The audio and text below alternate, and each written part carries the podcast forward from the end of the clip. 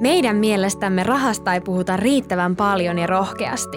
Open Rahapuhetta podcast on asiaa rahasta, ilman ahdistusta ja häpeää. Puhutaan vaikeistakin asioista niin avoimesti, että jokainen ymmärtää. Missionamme on puhua rahasta suoraan, sillä hyvät taloustaidot kuuluvat jokaiselle. Heippa hei ja tervetuloa rahapuheiden pariin. Kesä on tunnetusti auringon ja kärpästen aikaa, mutta se on myös isojen odotusten aikaa. Ja musta tuntuu, että asia, jota odotetaan enemmän kuin niitä kärpäsiä, on ehkä valintakokeiden tulokset. Ja niitä on nyt pikkuhiljaa alkanut parhaillaan kilahtelemaan sinne sähköpostiin, vai, vai mä en tiedä, mihin ne nykyään oikein tipahtaakaan. Joo, mä ainakin muistan sen tuskan siinä kesäkuun, tai kesäkuussa, kun oli ne pääsykokeet ja, ja tuliko ne siinä heinäkuun alussa ne, ne tota, valintakokeiden tulokset silloin, niin ihan hirveästi jännitti. Ja, ja sitten kun tuli se, se vastaus, että on saanut sen opiskelijapaikan, niin oli tietysti tosi onnellinen ja iloinen siitä, mutta sitten alkoi miettimään, että miten se asuminen sitten järjestyy, kun mäkin hain toiselle paikkakunnalle opiskelemaan ja, ja tota, uusi, uusi paikkakunta ää, ei tunne yhtään sitä asuntomarkkinaa tai ei muutenkaan niin kuin tunne koko kaupunkia yhtään, että mihin kannattaisi muuttaa, niin, niin tota, alkoi sitten se asuntorumpa ja se asuntonäytöissä käyminen ja se oli tosi haastavaa, kun moni muukin opiskelija haki sitä asuntoa, niin muistan kyllä sen, sen tuskan ja jännityksen. Joo, siis mulla oli aivan sama. Mähän siis luulin, kun mä sain, mä hain kolme kertaa mun koulupaikkaa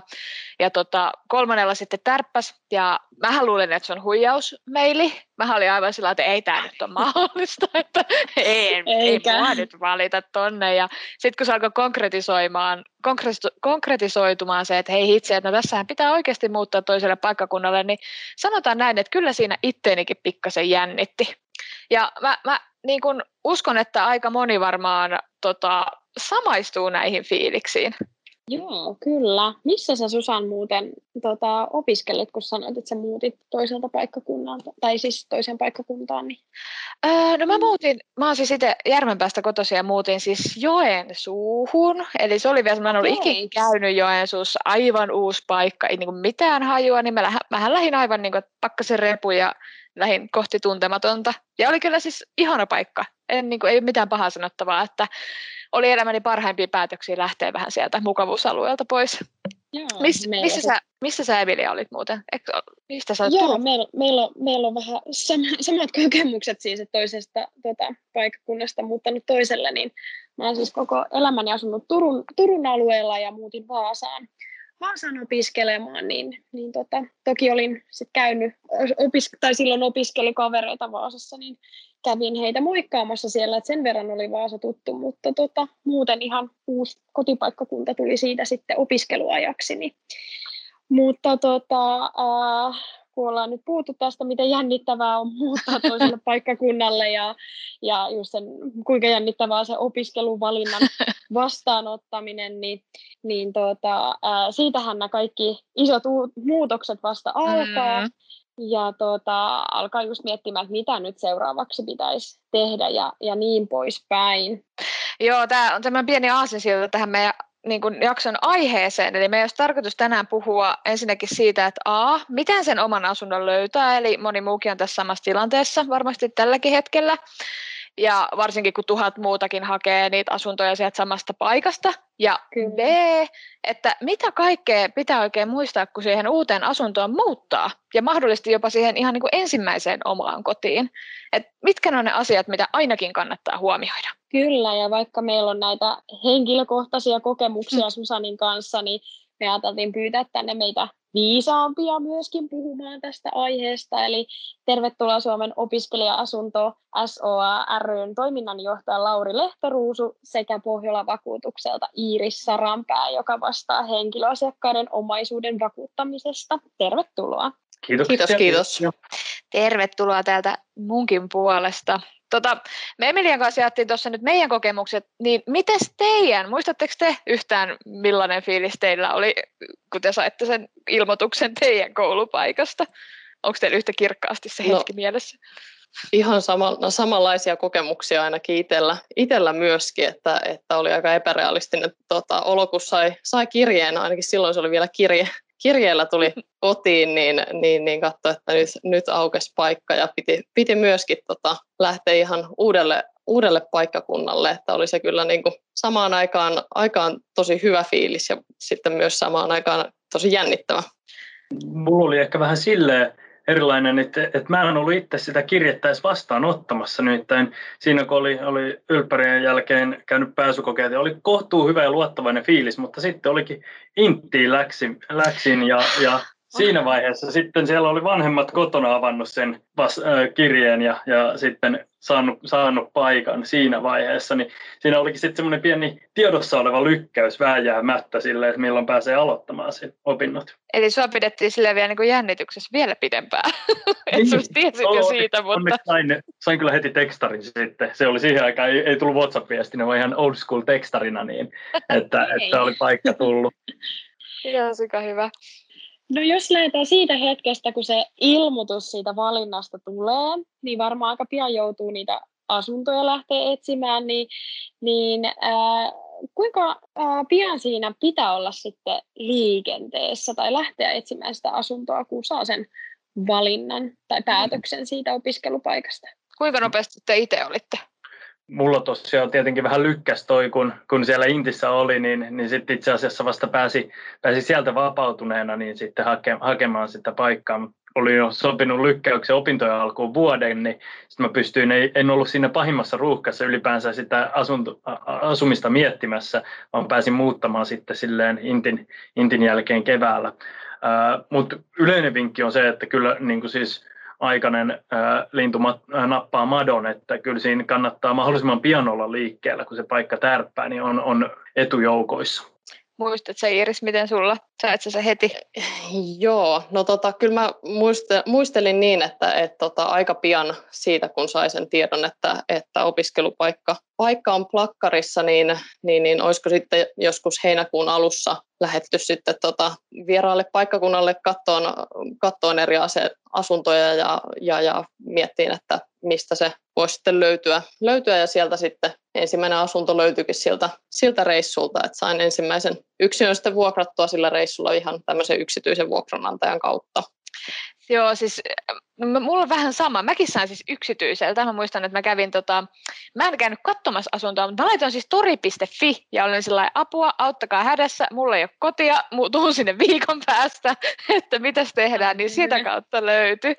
Mutta olihan Joo. se kyllä aika jännittävää, kun ei ollut tosiaan mitään hajua, että miten, niin kuin, millainen se asunto on, millainen se kaupunki on ja niin kuin muutenkin koko elämää kääntyi niin kuin ympäri siinä.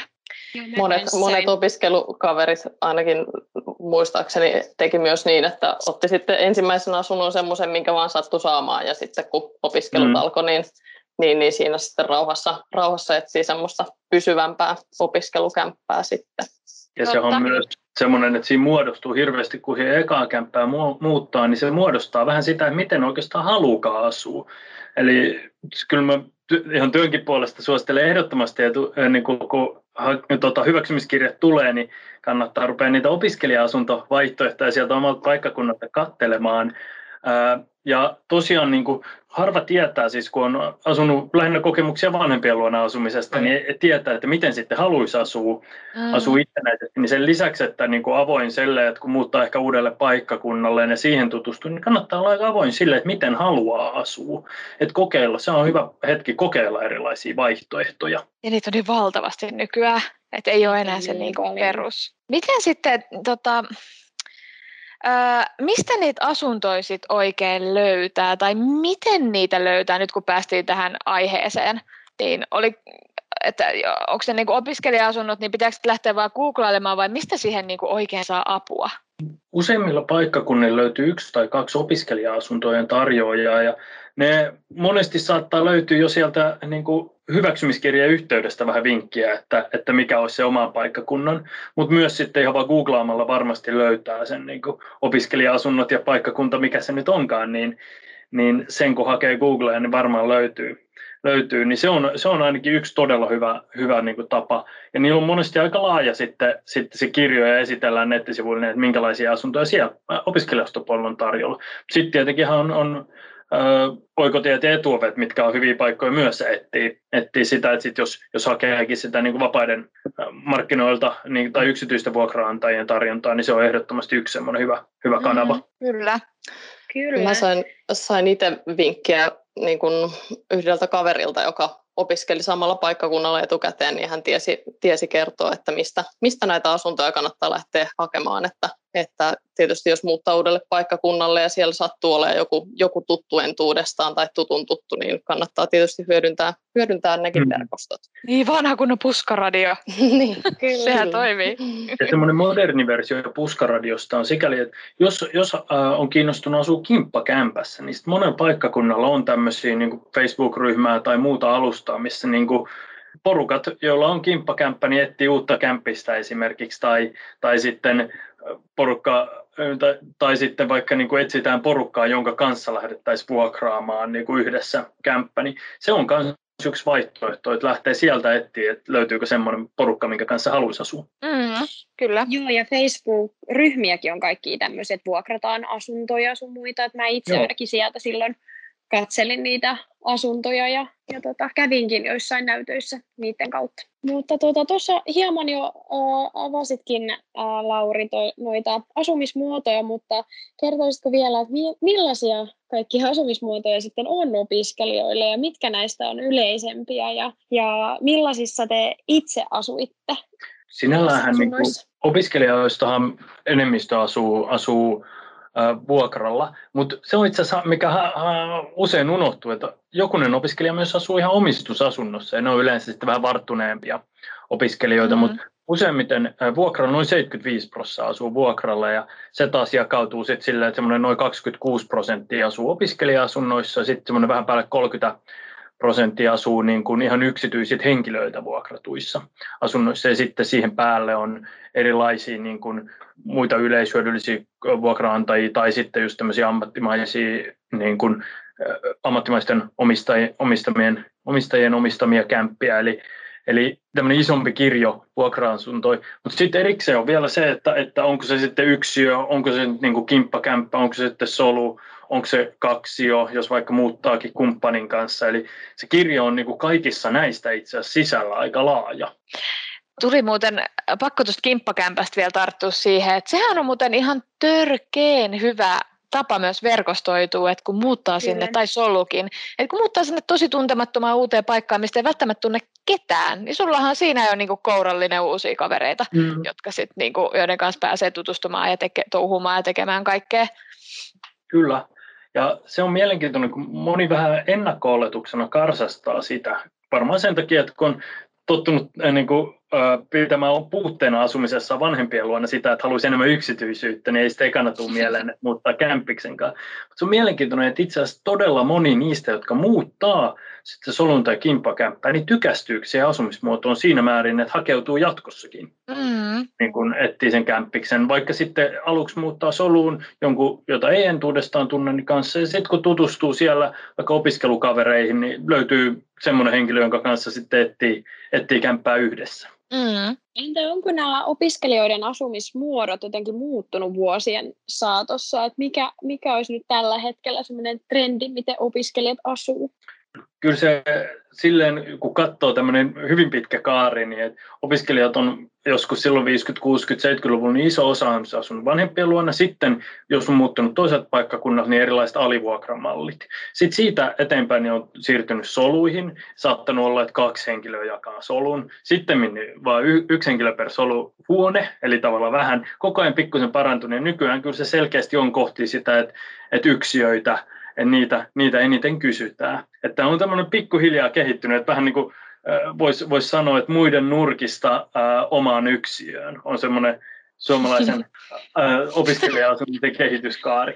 Se on semmoinen suomalainen kansanperinnekin tämä, että halutaan olla yksin. Kyllä. Ja se on mielenkiintoinen tämmöinen suomalainen erityispiirre oikeastaan, että kun vertaa monen muun maan niin kuin sitä, mitä opiskelijat toivoo asumiselta, niin paljon enemmän on sitä, että toivotaan mahdollisuutta asua muiden kanssa. Mutta Suomessa on ehkä, en mä tiedä onko se tämä kansanluonne vai mikä, niin on aika monella sit se toive, toive siitä yksiöstä. Niin, se on, se on varmaan se. Ja sitten, en, mä, en mä tiedä, onko se sitten jotenkin jollain tapaa vieras semmoinen kämppis niin kuin elämä. Mm. Kuitenkin täällä, että vaikka sitä onkin, mutta aika harva, niin kuin, vaikka niin kuin munkin kavereista asuu loppujen lopuksi kämppiksinä. Että sitten mm. jos se olisi yle, niin kuin sitä sit tiedettäisiin enemmän ja niitä olisi enemmän tarjolla, niin olisiko se sitten niin kuin suositumpaa? En tiedä. Voihan se olla, että jossain vaiheessa mekin saadaan semmoinen uusi luonne, että ihmiset haluukin asua toisten kanssa enemmän ja näin. Tähän, tähän liittyy semmoinen polkuorientoituneisuus, että, että ne, jotka on, niin että moni saattaa aluksi karsastaa sitä niin kuin kämpiksen kanssa asumista tai soluasumista. Sitten kun muuttaa, niin tykästyy siihen mm. ja sitten hakeutuu. Eli itse asiassa voi olla, että ne samat henkilöt, jotka on päätynyt vähän sattumalta eka asumaan kämppiksen kanssa, niin tykästyykin siinä niin paljon, että hakeutuu jatkossa. Ja mulla on jonkin verran tuttuja, jotka, jotka pitkälle valmistumisen jälkeen, niin ne asuu sitten erilaisissa kimppakämppäratkaisuissa. Et, et voi olla joku oikein hieno kämppä, joku penthouse vuokrattuna jostain Helsingin kalliilta alueelta isolla porukalla. Siis, niin, jep. Toihan semmoinen, toihan ihan loistava mahdollisuus just, noihin, just näihin penthousseihin, että eihän niihin mm. yksin muuteta, tai no voihan joku muuttaa, en mä nyt sitä sano, mutta niin kuin, niin siinä on ainakin mahdollisuus niin kokea se jossain vaiheessa elämässään, kun on niin kuin useampi ihminen asumassa siellä. Mutta hei, semmoinen tuli mieleen, äh, mulla on siis tämmöinen pikku tarina, meillä äh, oli yksi luokkalainen, joka siis ensimmäisenä koulupäivänä hän ei tiennyt vielä silloinkaan, että missä hitsissä hän tulee majailemaan. Että hänellä oli mennyt tämä niin kuin asunnonhankinta aivan viime tiko, tipalle ja silloin oli jo niin kuin siis teltta mukana, että hän ajatteli, että no hän menee niin kuin telttamajoitukseen. Niin mitä itse tämmöisessä tilanteessa oikein kannattaa tehdä, että jos sitä asuntoa ei löydä tai on jotenkin tosi myöhässä liikenteessä, että onko siihen niin kuin saatavilla jotain jeesiä esimerkiksi? Sehän on nyt joillain paikkakunnilla on tämmöisiä just, just niin kuin tilapäismajoitusratkaisuja, että järkätty johonkin sinne tilo, tiloihin, että pystyy sitten, jos ei ole vielä löytänyt kämppää, niin, niin, niin tota, sitten muutama yötä viettämään, viettämään siellä. Mutta kyllä useimmiten, niin kuin, kun, ö, useimmiten kyllä useimmilla paikkakunnilla kaikille kyllä se sitten löytyy, mutta silloin mitä lähemmäs menee sitä, että opinnot alkaa ja on pakko muuttaa, niin vähemmän kannattaa ehkä niin kuin valikoida, että just tämä alue, just tämä paikka tai just tämmöinen. Sitten kun ää, elää sen mukaan, että, että muokkaa niitä kriteerejä sit sen mukaan, että varmasti se kämppä löytyy, niin se on, se on siinä vaiheessa semmoinen hyvin suositeltu ratkaisu.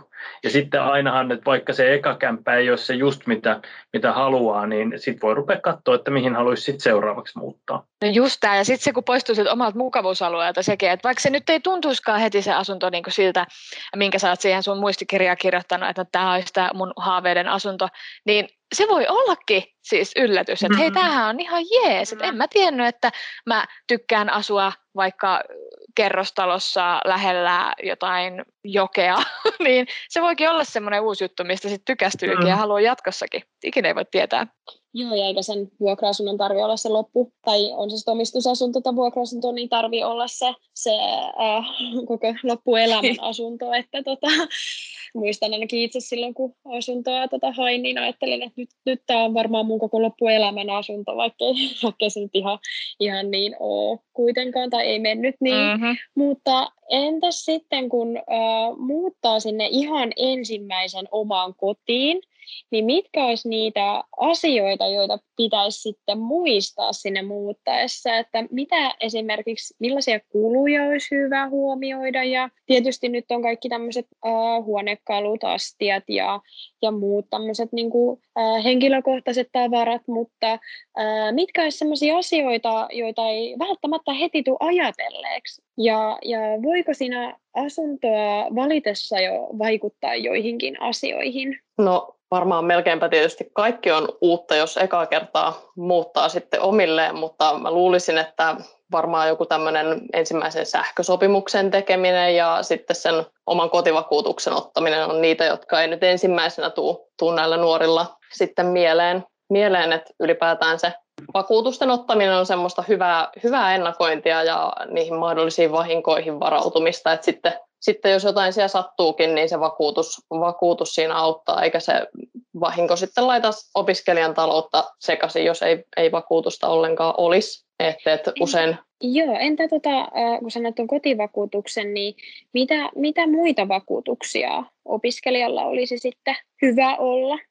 Joo, no usein, usein se kotivakuutus niin on semmoinen, mitä ne vuokranantajatkin edellyttää, edellyttää niissä vuokrasopimuksissa, ja se saattaa olla jotenkin niin, että puhutaan laajasta kotivakuutuksesta vastuuosineen, ja sillä, sillä tarkoitetaan niin kuin sitä, että et ottaa sen kotivakuutuksen sen varalta, jos sille omille tavaroille tai sillä asunnon pinnoille sattuu jotain, että se kotivakuutus voi kattaa, kattaa tosi monenlaisia äkillisiä ja ennalta arvaamattomia sattumuksia. Et esimerkiksi, esimerkiksi tietysti tämmöisiä isompia vahinkoja, niin kuin tulipalot tai vesivuodot, josta voi tulla paljonkin vahinkoa, vahinkoa tavaroille tai sillä asunnolle. Ja sitten siitä voidaan, voidaan korvata rikoksia, että vaikka opiskelijoilla niin lukitut pyörät, pyörät voi olla semmoinen yleinen varastamisen kohde, joka voi sattua. Ja Be there, done that. Kyllä, samat sanat. Ja, ja sitten niinku yksi yleisimmistä on tietysti, että jos menee joku laite tai tavara rikki äkillisesti, että jos vaikka se puhelin, puhelin siinä tippuu, että et kun niissä vuokrasopimuksissa puhutaan siitä laajasta kotivakuutuksessa, niin käytännössä se tarkoittaa sitten sitä, että otetaan se kotivakuutus näitä eri, kaikkia eri tilanteita varten. Oliko tämä nyt se vastuuosa? Vai mitä se vastuuosa siis tarkoitti? Pystytkö vielä vääntämään rautalangasta? Joo, joo, sillä vastuuosalla sitten puolestaan tarkoitetaan sitten sitä kotivakuutuksen kylkeen tarjottavaa vastuuvakuutusta. Ja, ja sillä ta- katetaan sellaisia vahinkoja, jotka sitten itse vahingossa aiheuttaa muille tai jonkun muun omaisuudelle. Että jos oot, oot vaikka jossain kaverilla kylässä ja kaadat, kaadat vahingossa telkkarin siellä tai tulee joku, joku vahinko, joka on vähän isompi, että siitä aiheutuu, aiheutuu vahinkoa myös sitten vaikka taloyhtiölle tai muille asunnoille siellä ja oot, oot siitä sitten korvausvastuussa niin sanotusti, niin tuommoisessa tilanteessa se vastuuvakuutus on sitten apuna, apuna ja tosi tärkeä. Tässä tuleekin se just tärkeä pointti, että sitä vakuutusta ei oteta pelkästään niin kuin omien omaisu- oman omaisuuden turvaksi, vaan myös sitten siihen, että jos, jos aiheuttaa muualle haittaa ja, ja vahinkoja, koska moni opiskelija saattaa miettiä, että oma omaisuus koostuu jostain läppäristä, sängystä ja mummolta saadusta nuhjaantuneesta nojatuolista. Sitten voi tuntua vähän hölmöltä, että miksi mä nyt sitten vakuuttelisin näitä. Mutta sitten kun tosiasiassa, sitten jos aiheuttaakin jotain isompaa, jos tulipaloa tai vesivahinkoa, niin voikin aiheuttaa. Voi tulla aika isot maksuvastuut sitten siitä, mitä on muuta mennyt tuhoamaan. Toi on muuten o- siis yksi semmoinen hähmäinen asia, niin onko niin kuin noi asiat, niin korvaako se siis, että mikä korvaa, tai mitä korvaa taloyhtiön vakuutus ja mitä taas se oma kotivakuutus? Että meneekö noi niin kuin rikkinäiset tuolit ja noi, niin meneekö ne kotivakuutukseen ja sitten nämä niin kuin isommat vahingot sinne taloyhtiön vakuutukseen vai what? Mikä ero näillä on? No, tota, mistä, mistä sitä aloittaisi? Uh, no, tiivistetysti niin, niin, niin tota, se vuokralainen tai jos olet asunnonomistaja eli se osakas, niin se vakuutus kattaa niitä omia, omia tavaroita, joita sä omistat, että niitä se taloyhtiö voi, ei voikaan niin kuin vakuuttaa. Ja siihen siis tietysti nämä kaikki huonekalutastiat, elektroniikka, mitä, mitä nyt muuttaessa sinne vie tai vie pois sieltä. Ja, ja sitten puolestaan niin, tota, tietysti taloyhtiö vakuuttaa sen niin kuin koko rakennuksen, että esimerkiksi jonkun kerrostalon ja silloin se taloyhtiön kiinteistövakuutus korvaa sille rakennukselle, sen rakenteille, putkistolle, jne, niin sattuneita vahinkoja sen laajuuden mukaan, mikä on sovittu, että jos siellä vaikka vesijohto rikkoutuu ja aiheuttaa vesivahingon, niin sitten se taloyhtiön vakuutus korvaa sille rakennukselle aiheutuneita vahinkoja. Ja tota, sitten tähän taloyhtiön vakuutukseen, niin siinä korvataan niitä asuntojen pintoja, tätä niin kuin seinää kattoa ynnä muuta niin, niin sanottuun tämmöiseen perustasoon asti, mutta sitten jos, jos tota siellä sinne asuntoon on laitettu vaikka arvokas parketti, niin sitä se taloyhtiön vakuutus ei yleensä korvaa, vaan siinä kohti on hyvä varmistaa, että siellä omassa kotivakuutuksessa on riittävä se enimmäiskorvaus sen asunnon pinnoille.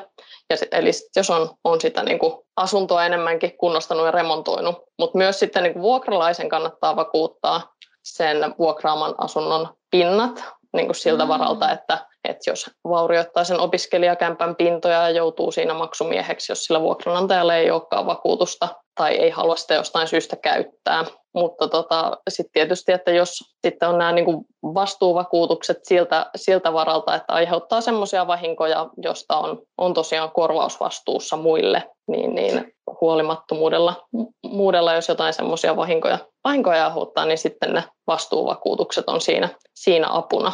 Eli se kotivakuutus on hyvä siinä, kun esimerkiksi, jos otetaan klassinen esimerkki, että jos vaikka pesukone menee rikki, jos on asianmukaisesti asennettu, niin se menisi kotivakuutukseen. Et se ei enää kuulu siihen taloyhtiövakuutukseen, koska se ei ole siellä niinku putkistoissa, eikö vaan? Joo, juuri Noniin. näin. Eli se on sen takia niinku tosi tärkeä, koska siitä voi tulla aikamoinen pommi, jos sitä kotivakuutusta ei ole, ja yhtäkkiä sit sun kone meneekin rikki, ja sitten se valuu tuolta seitsemännestä kerroksesta sinne alaspäin, niin se on niinku, siinä vaiheessa joutuu vähän niitä pennosia laskemaan, että no mitäs tästä nyt sitten seuraavaksi selvitään. Tota, tuossa tuli, että pitää olla kotivakuutus, ja niin kun, tai se on hyvä olla, niin onko siis, me vähän skipattiin toi Emilia aikaisempi kysymys, että onko sitten jotain muita semmoisia tärkeitä, että ota ainakin tämä vakuutus, kun muutat omillesi. Onko sulla jotain semmoista, Iiris, niin kuin vinkata, mikä olisi hyvä olla? Joo, no tota, muita, muita niin kuin yleisimpiä opiskelijoiden suosimia vakuutuksia on, on sitten myöskin niin kuin vakuutukset esimerkiksi niin kuin tapaturmia ja sairauksien varalle ja matkoja, matkoja varten. Että, että nämä vakuutukset voi olla, että ne onkin jo kunnossa, niin kuin kiitos vanhempien, mutta tota, sitten kun itsenäistyy, muuttaa omilleen, niin, niin on hyvä myös miettiä sitä, että miten, miten sitten oman itsensä haluaa, haluaa vakuuttaa, että sillä voi sitten varautua varautua esimerkiksi siihen, että jos jossain matkalla sairastuu ja pahimmassa tapauksessa tarvitsee jonkun ambulanssilennon ja sitten jos on jotain, joku tapaturma, niin siitä, siitä johtuvia hoitokuluja myöskin korvataan. Mutta että kyllä näissä niin kuin vakuutusasioissa niin, niin voin kannustaa kyllä rohkeasti olevaan yhteydessä omaan vakuutusyhtiöön tai siihen vakuutusyhtiöön, jota harkitsee, että, että kyllä niin kuin varmasti asiantuntijat auttaa sitten löytää mm. ne sopivat, sopivat vakuutukset ja sitten pystyy itse keskittyä rauhallisin mielin siihen opiskelijaelämään. Tuo on kyllä niin ihanaa. Sen takia me tehdään näitä podcasteja ja sen takia niin te asiantuntijat olette aina meidän vieraana, että me niin kuin helpompi niin kuin kysyä joltain asiantuntijalta, joka tietää, kun et taas lähtee itse ihan päättömänä googlailemaan. Kyllä. Mua kiinnostaisi muuten tietää, että onko teille sattunut jotain vahinkoja teidän opiskelijakämpissä? Mulle itsellä kyllä onneksi on, mutta sitten sit tässä niin kuin jäsenistön piiristä on kuullut kyllä kaikki tarinat niin kuin laidasta laitaan, että mitä kaikkea voi tapahtua. Et, et niin kuin onneksi on itse välttynyt, oma lähipiirikin on välttynyt semmoisilta niin kuin näiltä kaikilta klassikkotöpeksinnöiltä. Mäkään nyt, mulle ei tule heti mieleen semmoisia, niin kuin itselleni ei ole tapahtunut, mutta en kyllä muista, että olisi kavereillekaan mitään niin kuin isoja vahinkoja. Semmoista pientä tietenkin. Siis, okei, okay, on kerran yhden hyllyn tiputtanut telkkarin päälle. Hyllyn, missä oli iso semmoinen vaasi ja se tippui telkkarin päälle, mutta se niin kuin, mitään niin kuin radikaalia ei tässä tapahtunut onneksi. No hyvä. Joo, mullakin on enemmän semmoisia läheltä piti tilanteita, tilanteita ollut, että et, et on voinut vaikka jättää jotain palavaa materiaalia lähelle liettä tai lieden päälle ja mm. sitten sit, tota, liesi onkin, onkin ollut tota, päällä. päällä Anteeksi, niin ei saisi nauraa, mutta säikähdyksellä onneksi selvitty tai sitten jollain kaverilla, kaverilla oli unohtanut jotain ruokaa, ruokaa uuniin ja sitten tota, tota, palannut, palannut se ruoka sitten hetken päästä, mutta, mutta niissäkin on selvitty enemmän sitten tuuletuksilla, että ei onneksi mitään vakavaa. vakavaa no, Noha on just semmoinen yksi klassikotapa, eli se, se kun puksi bileiden jälkeen siellä haluaa yöpalaa puuhastaa ja pistää, pistää vaikka makkaraperunat tulille, mutta sinne uuniin tekeytyy, mutta sitten ehkä vähän torkahtaa siinä ja havaitsee ne vasta siinä vaiheessa, kun palohälytin laulaa. Niin se on, se on semmoinen yksi klassikko, klassikkomalli kyllä. Nyt, nyt kun tarkemmin mietin, niin kyllä mulla on ihan pienehkö, mutta se oli ihan tämmöinen, onneksi selvittiin säikähdyksen, mutta toi astianpesukone on kyllä niin kuin sylkässyt vedet ulos. Ja no siinä oli onneksi kotona, niin havaitsi se heti ja pystyi niin kuin ottaa, ottaa siitä rätillä pois ja, ja keräämään ne, niin ei päässyt mihinkään valumaan. Mutta se oli ihan, se kone oli hajonnut ja asianmukaisesti asennettu mm. muuta. Onni onnettomuudessa. Kyllä. Kyllä.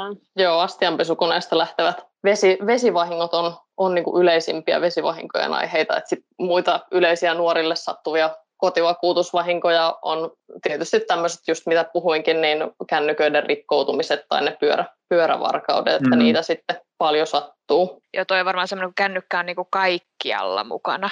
Et niin kuin en en ole niin kuin yhtään kahta puhelinta itse korjannut, vaan on niitä mm. pikkasen useampi. Voin kuvitella, kuin yleistä se on, että niitä korjaillaan ja vakuutetaan. Mä haluaisin tähän loppuun vielä pyytää teiltä semmoisen opiskelija, muistan nämä top kolme asiaa opiskelijaelämässä, että mitkä ne teidän top kolme asiaa olisivat? Mulla itselläni ainakin voisi olla joku, että ää, muistaa just ää, sen asunnon etsimisen aloittaa ajoissa ja, ja tota, toisena just sen, että hoitaa, hoitaa nuo kaikki vakuutusasiat ja muut, muut ilmoitukset ja nämä kaikki kuntoon. Ja sitten ehkä kolma, kolmantena vaan taisi sen, että muistaa nauttia niistä opiskelija-ajoista, että se on kuitenkin semmoinen pieni, pieni hetki elämässä, niin ottaa siitä kaiken semmoisen ilon irti, niin ne olisi ainakin mulla semmoiset vinkit hyvään opiskelijaelämään tai sen aloittamiseen. Ne oli hyvät kyllä.